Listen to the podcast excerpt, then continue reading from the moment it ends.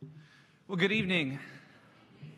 Welcome to the worship of our great God here at Redeemer OPC. If you're visiting with us tonight, we're so glad that you're here, and we hope that you uh, experience the welcome of Christ uh, as you interact with uh, one another, but also as, as we meet with uh, the triune God during this worship service. A couple of announcements as we get started. First, next Sunday, we will have a mission visit uh, after the evening service uh, from Sarah Heaton, who is the women's chaplain at Reach the Forgotten. Uh, so please plan on sticking around uh, for that to hear about this wonderful ministry that's doing a lot of good work in the jails. Uh, so that's next Sunday evening. And then we are having a Thanksgiving Eve service. Uh, please be sure to mark your calendars for that and invite your friends and, and family. Uh, that's a, a, wonderful time that we can be sharing uh, testimony of, of the many things that God has done in our lives over this past year, but also in our lives. Uh, so please be thinking of that and, and, and consider uh, coming that, again, uh, just really looking forward to fellowshipping and, and worshiping our God there. And then following, the Saturday following, uh, you'll note Deck the Halls. Uh, we are in need of, of folks to come and help set up uh, for uh, Christmas season. Uh, so if you, uh, and please note, it said you do not need talent, uh, you just need to be here. So uh, I think that that hits all of us. So that's good. Uh, so please be sure to, to mark your calendars if you're able to attend that. Maybe give uh, Shane Hanson a call and let him, that, let him know that you're, you're planning to be there. but those are all my announcements. Let's take a moment now and worship our God.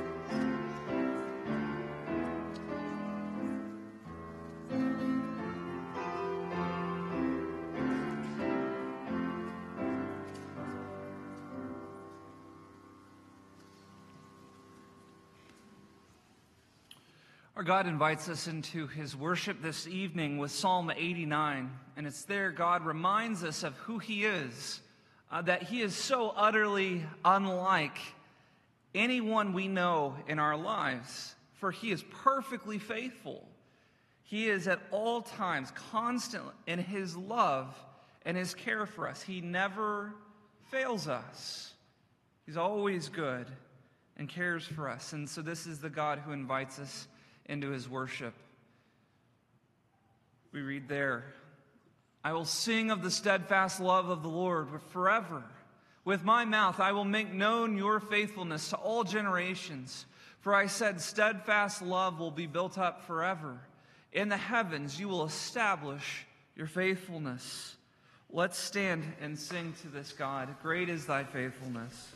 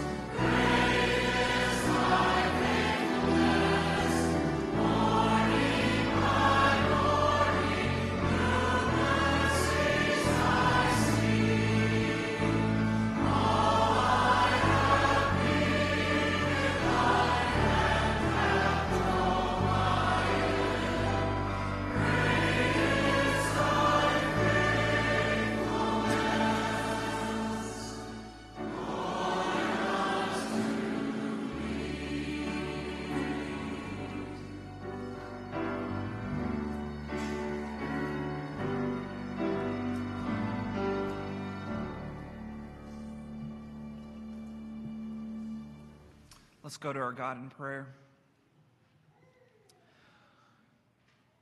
O Lord God of hosts, who is mighty to save as you are, O Lord, with your faithfulness all around you. You rule the raging of the sea.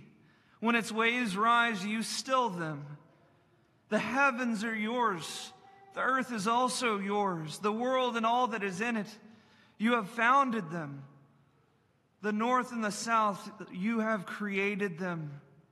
Your mighty arm, your strong hand. Lord, righteousness and justice are the foundation of your throne and steadfast love and faithfulness go before you. And Lord, we thank you that we can recount the mercies that we have seen this day and all the days of our lives, Lord, that you have made them known to us. And so, Lord, we pray that you would fill us with joy in, in our praise of you, Lord, that we would delight in hearing your word. Lord, that this whole service would be one of us glorifying and enjoying you today, Lord. We thank you that you have made us for yourself, but you have you have remade us, Lord, that we could that we could be in communion with you and, and that you delight in us even now. Father, we thank you for the perfect work of Jesus Christ on our behalf, Lord, our great substitute, that we could praise you this evening and that by your Spirit you, you uphold us and strengthen us. You give us life Lord, and you, you grow us after your Son.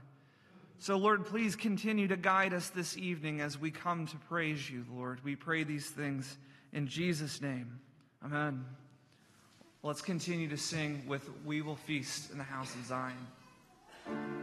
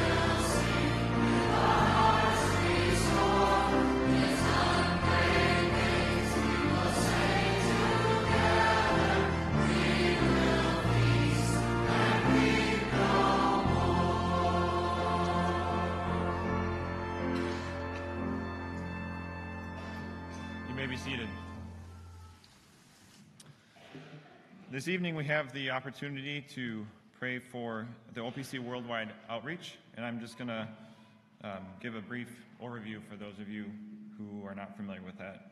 So the, the OPC uh, supports a number of different um, committees or, or groups within our denomination that are organized under the heading of the Worldwide Outreach.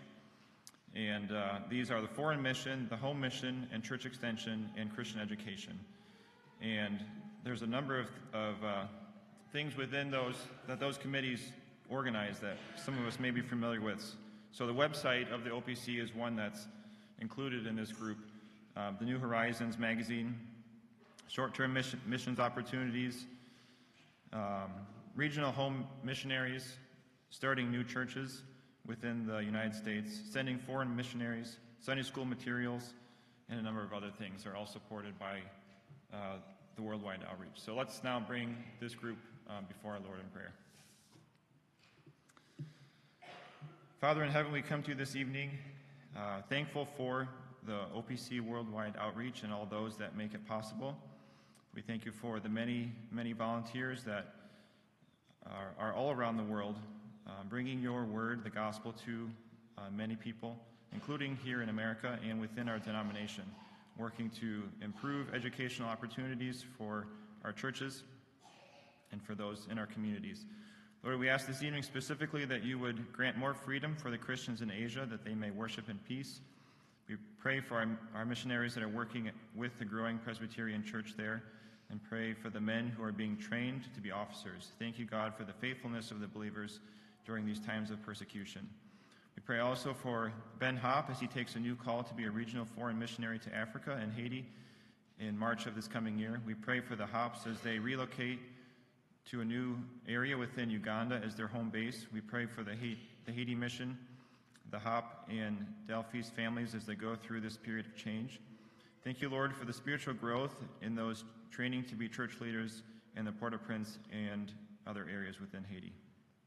Lord, we pray also that more pastors and officers in the ERQ Reformed Church of Quebec for the spiritual and numerical growth of their churches. We pray for the minister Ben Westerveld as he seeks to train men in the Reformed and Presbyterian distinctives um, in the Theological Institute there. Lord, we pray also for Mark and Jenny Richline and Stephen and Catalina Payson laboring in Uruguay. We pray for the growth of a core group of their Bible study there, that you would be pleased to raise up um, new and more workers in this area. Lord, we also thank you for um, our, our, our, our missions ministry here in, at Redeemer. We thank you for those that volunteer to connect us with these opportunities throughout the world and in our country. We thank you for the work that they do in helping to educate us in this as well, Lord. We pray for all of, the, all this in your Son's name. Amen. Please stand now as we sing, Be Thou My Vision.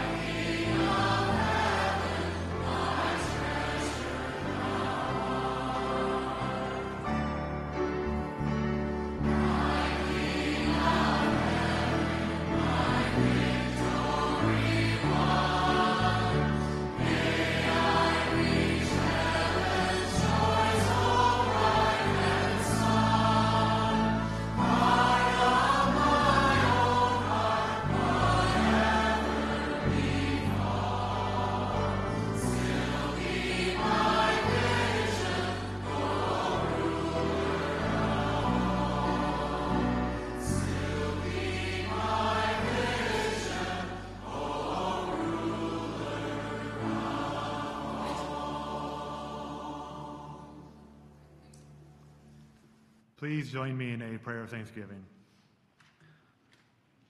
Lord God, we give you thanks that you are our vision, that all we need can be found in you, that whether we're brought low or whether we abound, that we can find our hope and our contentment in you. We give you thanks for giving us a day of rest, a day in which we might come to your house to worship you.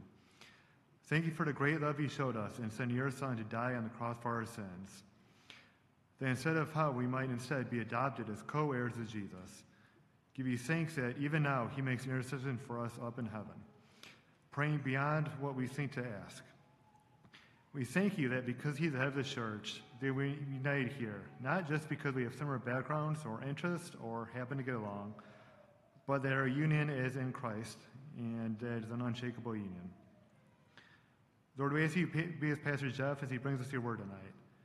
Yeah, thank you for giving him and our other pastors the gifts to proclaim your word as you strengthen him as he preaches. Give you thanks for our pastors, for our elders, and our deacons for the time they spend uh, trying to lead your church. Be those of us who listen tonight, keep our minds from wandering, and give us your spirit to apply your message to our lives. Be the offering we're about to collect. Bless the gift and the giver alike, and give the deacons wisdom and love as they steward your funds. In your name we pray, amen.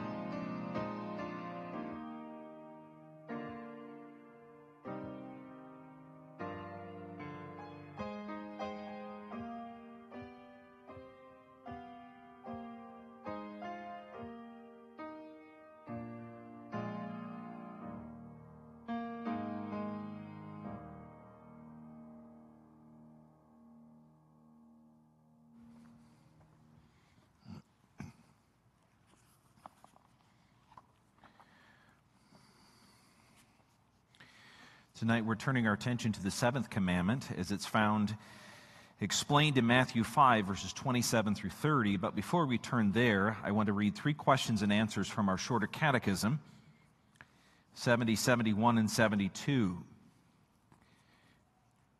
Question 70 asks, What is the seventh commandment? And the answer is the seventh commandment is, You shall not commit adultery. Question 71 asks, What is required in the seventh commandment? The answer the seventh commandment requires the preservation of our own and our neighbor's chastity in heart, speech, and behavior. And question 72 What is forbidden in the seventh commandment? The answer the seventh commandment forbids all unchaste thoughts, words, and actions. So, that being true, we're going to read from Matthew chapter 5, verses 27 through 30, and then I'll explain the seventh commandment as we have here Jesus' words in the Sermon on the Mount. Matthew 5, beginning at verse 27, we read the Word of God where it says, You have heard that it was said, You shall not commit adultery. But I say to you that everyone who looks at a woman with lustful intent has already committed adultery with her in, her, in his heart. If your right eye causes you to sin, tear it out and throw it away. For it is better that you lose one of your members than that your whole body be thrown into hell. And if your right hand causes you to sin, cut it off and throw it away.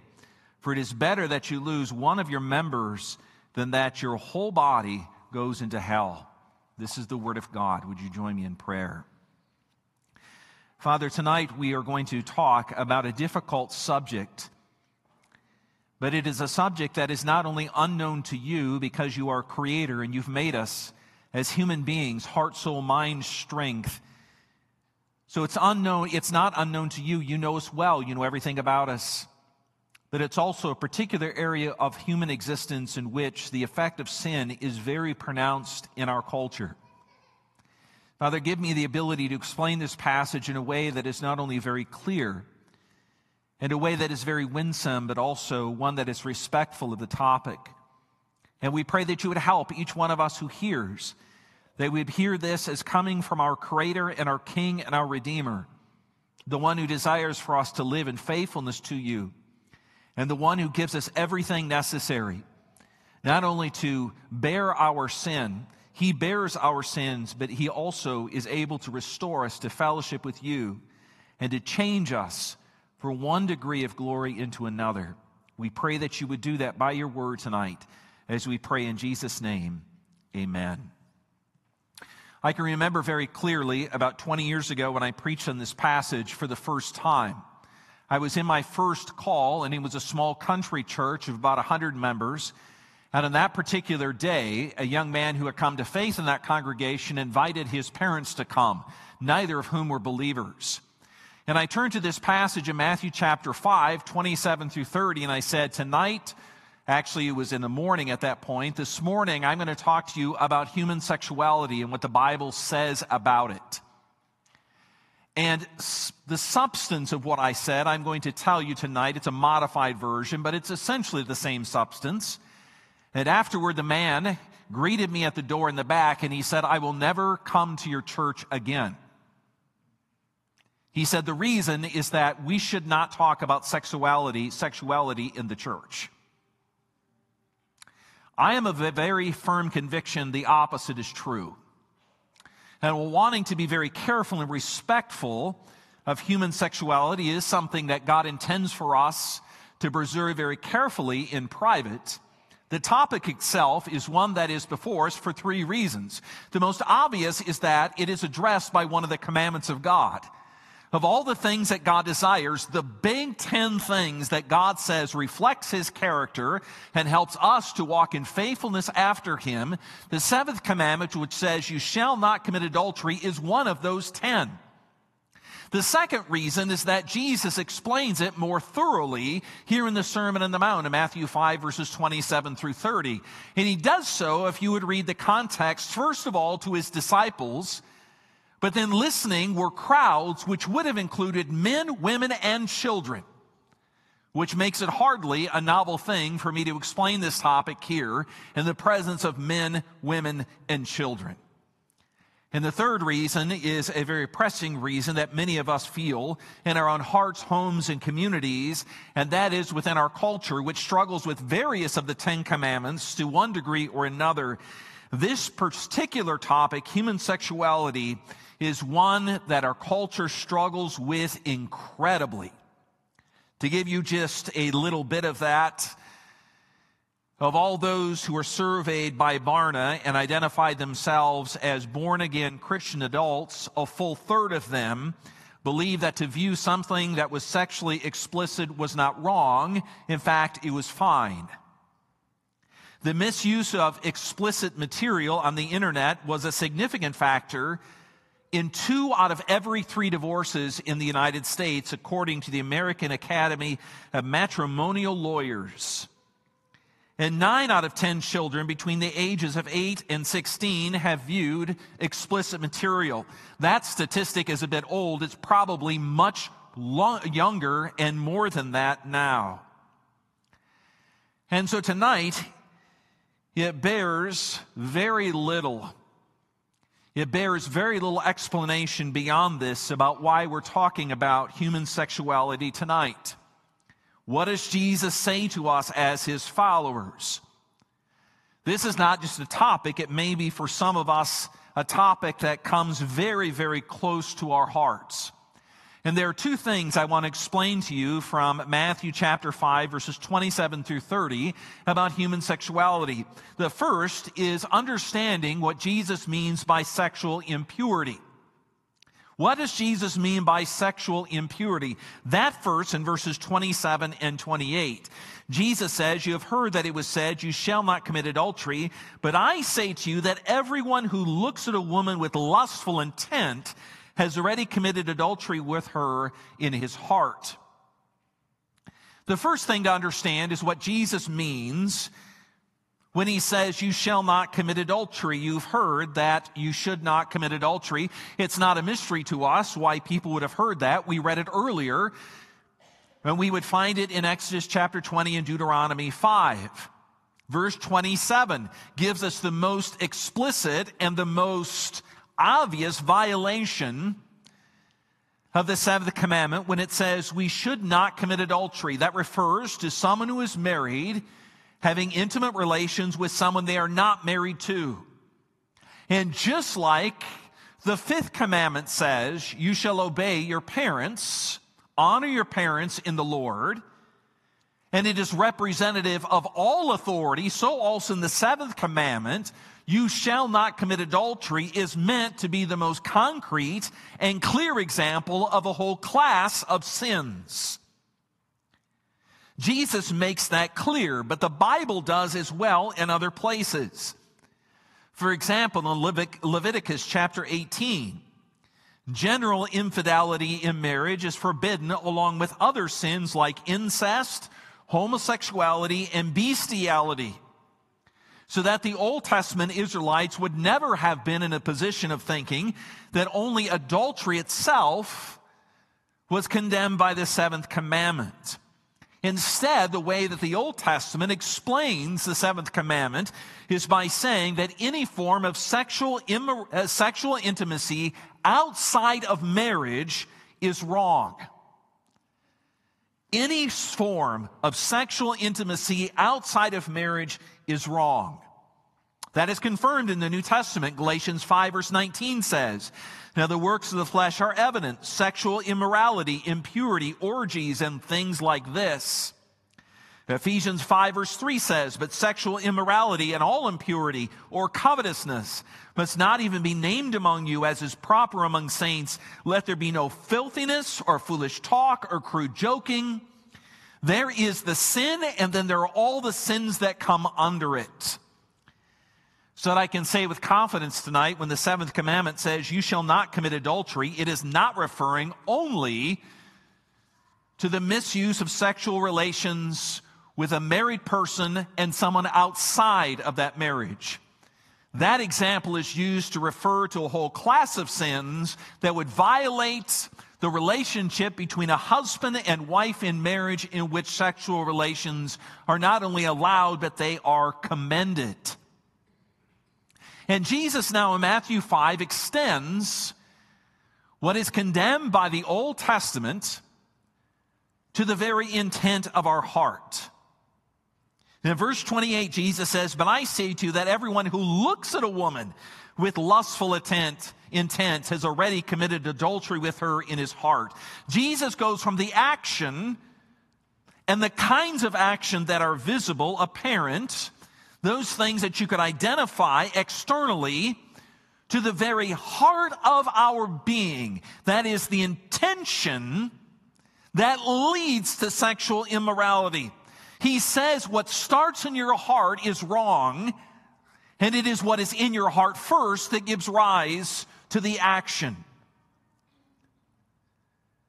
Now, you should know, of course, as some of you do, and I'll be brief about that, that the Pharisees who would have been listening to this were not so quick to affirm that what Jesus was saying was true. They were, like all legalists, primarily concerned about external behavior. So as long as you followed the commandments in your behavior, it mattered very little where your heart was. That is not the Christian religion. The Christian religion comes from the inside out. It's the intention of the heart that leads to action. You can have all the right actions, but if your heart is not a heart that loves and is in submission to Jesus Christ, you are not a believer in Christ. And the same dynamic is clear when it comes to the commandments. Even though we might pride ourselves on never having committed adultery, or we can name the sins that we say, well, I don't do that sin or that sin, you must ask yourself, according to Jesus, about your very heart. Is there a lustful intention in your heart? And I would just press this to say that every time that sexual sin is rooted out and is really combated, it must begin with the tendency of your heart. The things that matter most to you will become clear in the words and the actions that you say and do. 1 Samuel 16, 7 says, For the Lord does not see as man sees. Man looks on the outward appearance, but the Lord looks on what? He looks on the heart. So let me ask you again when Jesus says, You've heard it said, you shall not commit adultery, but I say to you, whoever looks at a woman lustfully has already committed adultery with her. Do you find this to be true? That even if others would say, Oh, you are such a nice person, I would never imagine you struggling with lustful thoughts. Perhaps you struggle with some of the very things that the commandment says and the catechism explains as immoral. Repent of those. Those are wrong. Those actions, those words, those things that you do, they're wrong. They violate God's commandment. But don't stop there. Do you understand that you are guilty before God if lust is found in your heart? If you check out that person as he or she walks past you, if you look for things that you should not look for on the internet, if you have a relationship with a coworker that's a little too close, in other words, a commandment is not satisfied by simply restraining from action. No, Jesus says it goes to the heart. And it is from there, the heart, that the problem arises. So, what is adultery? It is a whole class of sins that are covered under this most clear example. Any sort of sexual immorality, any kind of sexual contact that happens outside of marriage, God says is wrong. What is wrong? Not only the action, but even the intention of our hearts is condemned by God. But I want you to see also in these verses why it is so serious. Why is this sin so serious? It is because this sin does a great deal of harm. In 1 Corinthians 6, verses 15 and following, Paul says the following words Do you not know that your bodies are members of Christ? Shall I then take the members of Christ and make them members of a prostitute? Never, he says. Or, you do, or do you not know that he who is joined to a prostitute becomes one body with her? For as it is written, the two shall become one flesh. Or do you not know that your body is a temple of the Holy Spirit within you, whom you have from God? You are not your own, for you are bought with a price, so glorify God in your body. The first person that sexual immorality harms is yourself. You are harming yourself. Paul says this sin is against your own body in this portion of Scripture. It violates not only someone else, it violates yourself. You harm yourself with this sin. Secondly, it harms if you're married your spouse. If you're ma- married, it violates the two shall become one flesh principle. How? Your selfishness will keep you from trying to satisfy your spouse. You will not give, you'll be looking to get. You want more and more for yourself. Not using human sexuality as a means to please others and ultimately to please God, you will attempt only to use it for your own gain. Third, it harms others generally. We might think explicit images and videos is about harmless activity. In fact, it is about domination and harm. I had originally in the sermon a whole bunch of statistics that I could give you about the harm that is done through explicit material on the internet and through human sexual trafficking. I'm not going to relay those to you. They're very easy to find. Believe me, they are there. But we have the example of how our own misuse of sexuality can harm other others. In an old testament passage in 2 samuel 13 verses 14 and 15 it's such an obscure passage in the old testament you might not even remember. It comes from the time of david and his son amnon. It says and amnon had a great desire for his half sister and he fools her to coming to his room. And when she resists him, it says, but he would not listen to her, and being stronger than she, he violated her and lay with her.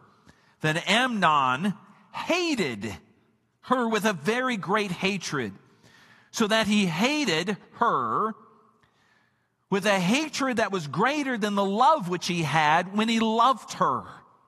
You think, how in the world is that possible? He took from her what he wanted. But the nature of sexual intimacy is that it's meant to build a bond. It's meant to develop a relationship. And when it is not used that way, it doesn't lead to closeness. It leads to estrangement and harm. Sexual impurity harms others. And fourthly, and most significantly, it harms your relationship with your Creator, with your God. Again, Paul says, Your body is a temple of the Holy Spirit within you, who you have from God. You are not your own, you were bought with a price.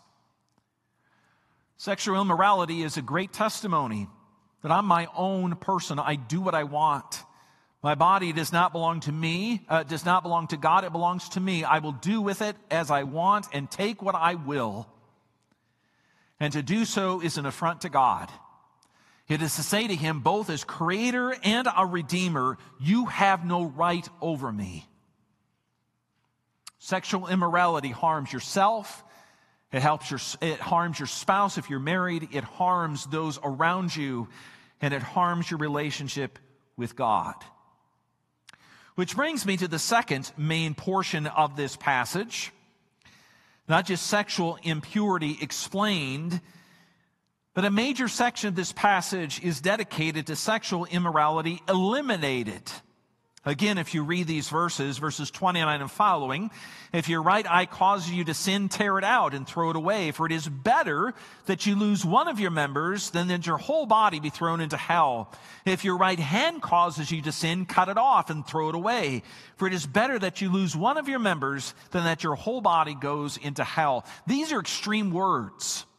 They're meant to strike us as extreme. And they're meant to answer the question, having heard the seriousness of sexual sin, what should I do if I struggle with it?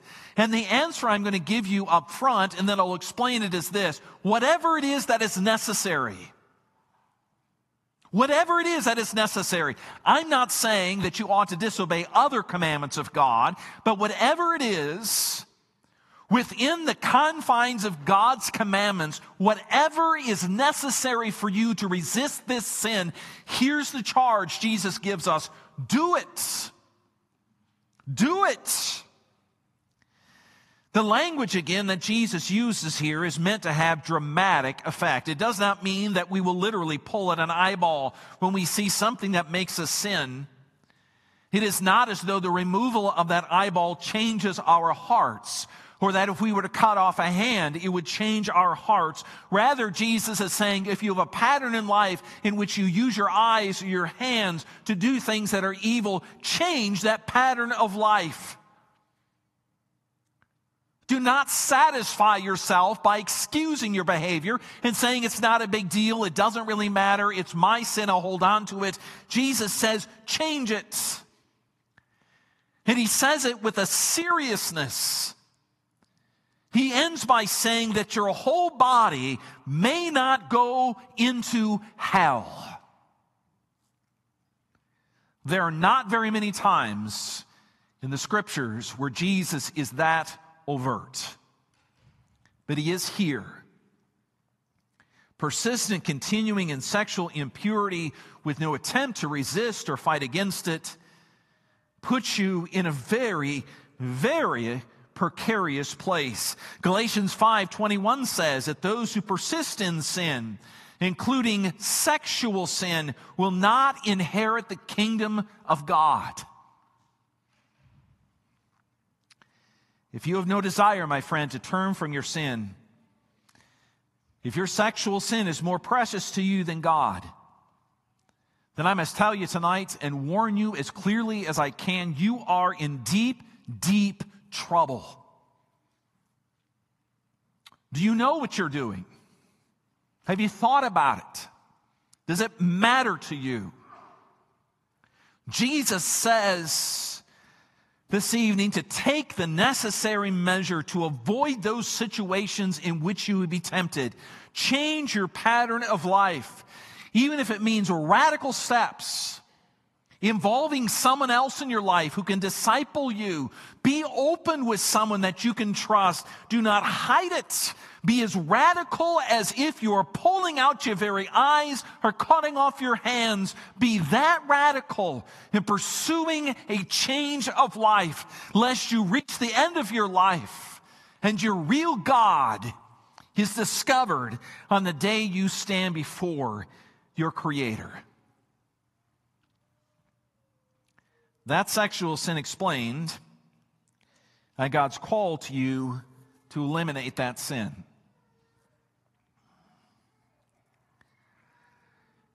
But there's one more thing I want to tell you tonight, and that is that I need to tell you about the hope of the gospel. It'd be one thing to tell you tonight that you should just resist sin. And I've told you that. And the Bible is serious in telling you that. But I also want you to hear that your Savior is willing to deliver you. Perhaps the reason you've struggled with your sin for such a long time, whether it's this one or another one, is that you say to yourself over and over, I will get to a point where I will change. I will do it on my own. That heart of pride that wants to be the sole solution is the same heart of pride that persists in the sin. In other words, until your heart is willing to do more than depend on yourself, you will not change.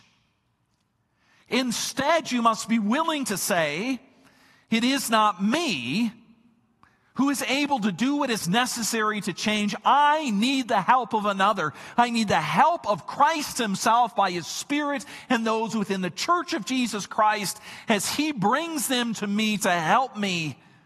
That is how I will change. It is not the sort of sin where I would simply say to you, go home and stop doing what is wrong. Instead, I commend to you the promise of Jesus Christ that He is a grace sufficient not only to forgive you for every sin that you've ever done, but He is a sanctifying grace that He will apply to you as you reach out to Him. And He applies that grace to you through His Word, His Spirit, in the church of Jesus Christ. The writer of Proverbs at the beginning of the book has a great burden in this conversation between a father and a son, where the father says to the son, Be careful of falling into sexual immorality. It will destroy you, he says to the young man. What I want to commend to you is not only the words that the writer of the Proverbs says, I want to commend to you the dynamic these words are said from a spiritual father to a spiritual son, a father guiding, helping his son. If you are a father, speak to your sons. Do not pretend like this matters for everyone else, but your family, your children would never, ever consider this sort of thing. Do not fool yourself.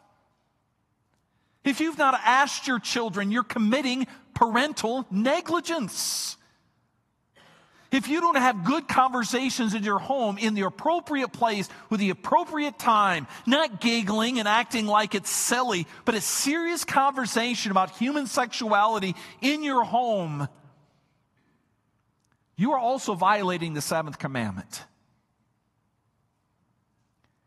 Because you're pretending as though something which is such a common problem in our world would never exist in your home with your children, in your family, with your spouse. Jesus calls you tonight to not only hear the seriousness of this sin, but to embrace the hope that he gives in his sanctifying grace. Please, please do. And then there's one final thing I have to tell you about this commandment. Jesus has a sanctifying grace. But Jesus himself has a grace which can liberate you from this sin. He does. And I want to explain that in a way that may seem a touch strange to you at first. You know, of course, that Jesus himself was never married. Jesus himself was never sexually intimate with a woman. And it may seem strange to you that the commandment, do not commit adultery, would apply and Jesus would perfectly fulfill the requirement of that commandment. Even though he was never married, he had no children, he lived all of his earthly life single. Why is that the case? Why wasn't Jesus married? It seems to me the very clear reason, at least one very clear reason why that is true, is that it helps us understand the really horrible lie that is whispered to us by the evil one about all sin, but especially sins against the seventh commandment. So many of our sins against the seventh commandment come from a heart that says, I need this in order to be whole. In order for me to be a full person, I need this. I'm not getting what I want. I need more and more and more and more. So that we begin to take for ourselves something that we hope will fulfill us and it never does. That heart of wanting more and more, telling ourselves the lie we cannot be complete without it. Jesus was complete without it. Which means his identity was first and fully as a son of God. And I can also tell you tonight that is true for every single one of you. As much as this sin can really grab hold of the human heart, the Jesus himself who completely filled this, fulfilled the seventh commandment, who gives us the liberating news that we do not need to be slaves, offers tonight to you this truth. He will give you the grace to cover every sin. He will give you His sanctifying grace that you can walk in faithfulness before Him. And He gives you the truth that you never, ever need to be defined by the sin that He condemns. May you go here tonight convicted in those places in which you need that conviction, but under the grace of Jesus Christ as you turn to Him in hope. Let's pray. Our Father, of course, I do not know how this sermon affects the hearts of each person who is here and of those who are listening over the internet. Perhaps some of us hear these words and we're strongly convicted because we can only imagine ourselves in those quiet, dark places doing things that are wrong. And we have told ourselves to lie over and over, this is the last time, or I really deserve this, or if circumstances were different, I wouldn't be going here. But your Son, Jesus Christ, has given us the truth that we do not need a sin in order to be whole. In order, we, in order for us to find true fulfillment, we look to Him and not simply to some part of this creation which we distort. Father, I pray that by your grace, you will work powerfully in the heart of every person who hears, whether we are young or old, male or female. Lord, that you would protect those who need to be protected. You convict those of us who need that conviction, and you would spread your sweet grace into the hearts of those who long to be free from that captivity of sin. We pray these things in Jesus' name. Amen. I'm very thankful to stand and sing with you these beautiful words He will keep you.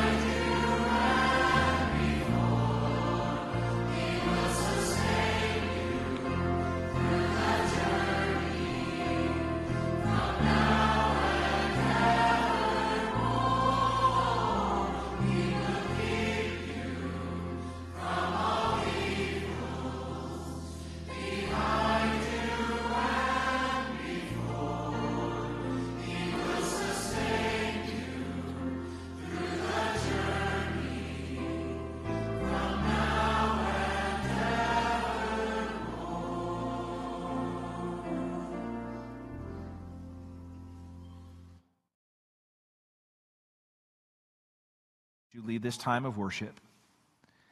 But may you grow in the grace and knowledge of our Lord and Savior Jesus Christ. To him be the glory both now and to the day of eternity. Amen.